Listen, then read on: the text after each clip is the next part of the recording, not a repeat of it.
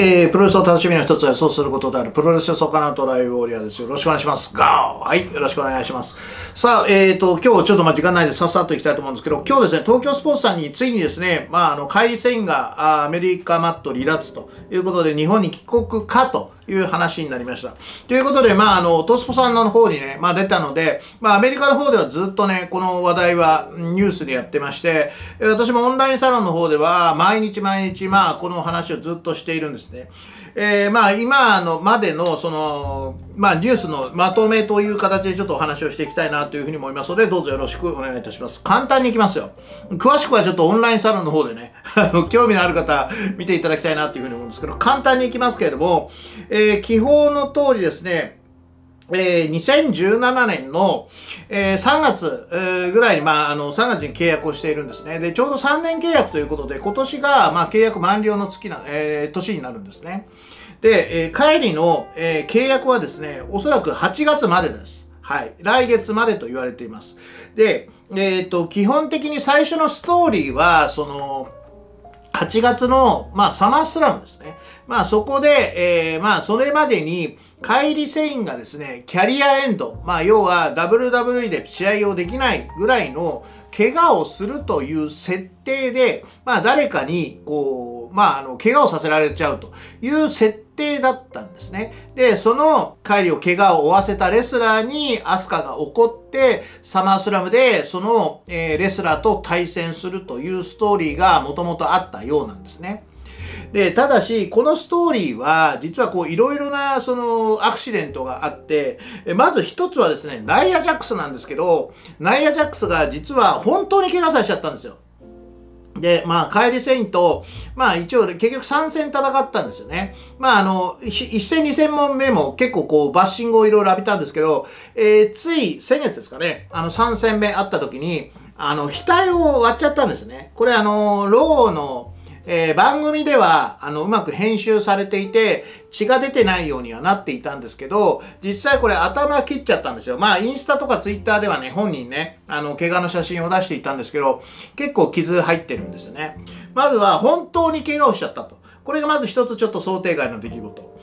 で、もう一つは、えー、ここには、えー、候補としてはナイア・ジャックス、シャーロット・フレア、シェイナ・ベイズラー。まあ、この3人がアスカの敵としているわけですよね。で、この3人の中のナイア・ジャックスは、えー、まあ、あの、このキャリアエンドの怪我、帰りを怪我させる、えー、犯人にもともと入っていなかったみたいなんですね。そうなると、シェイナ・ベイズラーがシャーロット・フレアなんですよ。ただ、シェイナ・ベイズラーは、ちょっとビーンス・マクマホンに好かれていないんですね。まあいろんなことがあってね。まあまあこれはちょっともう、ちょっと今日は割愛しますけど、そしてシャーロット・フレアなんですけど、シャーロット・フレアも今欠場しているんですね。ちょっといろんな衝撃な告白も あったんですけどね。今日は話しませんけれども、いう風な形になっているんですね。で、どうしようかこうしようかっていう風に考えていた時に、実は先週、シェイナ・ベイズラーが復活したんですよね。うん。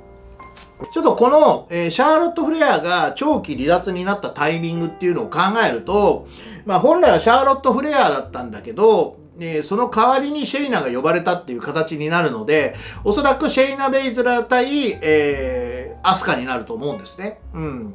で、シェイナ対アスカで、えー、行く。だから、このエクストリームルールズ、まずサーシャバンクス戦ありますよね。えー、来週、今週の日曜日ね。あのー、まあ、サーシャバンクス戦が終わったら、おそらくアスカ防衛するでしょう。まあ、これ100%防衛します。で、その後に、カイリがシェイナに襲われて、キャリアエンドの怪我をしてしまう。そして、えー、アメリカを去らなければいけないっていう状況に、えー、なるんじゃないかなと。いうふうに思います。えー、そしてですね、日本に帰ってきたら何をするかというと、えー、まあ、ここ、あの、東京スポーツさんには、あ東京スポーツさんは他の、えー、団体に出ることはない可能性は低いっていうふうに書いてある通り、えー、WWE のアンバサダーをやると思うんですね。で、あの、今後その、できる NXT ジャパンですね。まあ、ある団体と、えー、まあ、あの、提携するという噂のね、NXT ジャパンを推進していくのと、あとはやっぱり、あの、私の希望としてはやっぱりサリー選手のサポートですね。まあ、今一人ぼっちなんでね、あのー、その辺の、その、提携先との、えー、試合とか、あとはトレーニング、えー、あとは、えー、その英語とかいろんな部分の準備を、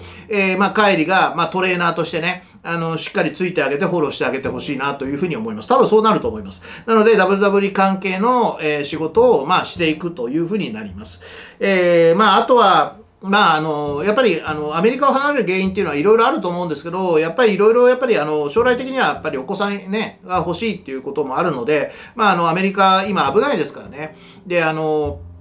今、大リーガーのね、あの、平野選手ですか？あの、元オリックスのね、平野選手も初めてね、日本人で、アメリカでね、あの、感染しちゃったっていうぐらい、アメリカはちょっと広がっていますからね、日本も東京も危ないんですけども、まあ、ちょっとアメリカに比べたら、その、やっぱり、あの、外国人じゃないですかね、日本だったらね、その、母国の人間なので、あとは、まあ、いろんな、ね、感染のね、あの、ルールとか、しっかりしてるじゃないですか、日本の方が。しっかりしてるんで、え、やっぱり日本にいたいっていうのはあると思うんですね。だからやっぱり旦那さんと一緒に今帰ってくる。んでしょうね。というところが、まあ今のところの状況でございます。簡単にね。はい。というわけでね、まあ詳しくね、えー、まあいろんなことを、事情ね、えー、毎日、えー、私これ、あの、オンラインサロンの方で話しておりますので、ぜひとも興味のある方はオンラインサロン。えー、もしくはノートの方でね、あの動画だけ、オンラインサロンの動画はね、えー、同じのを流しておりますのでね、ノートの、えー、ノート版のトラプロ WWE&AW 版をね、えー、ぜひともあのご視聴していただければというふうに思います。えー、そしてですね、え、今週の、え、日曜日、え、日本時間では月曜日ですね、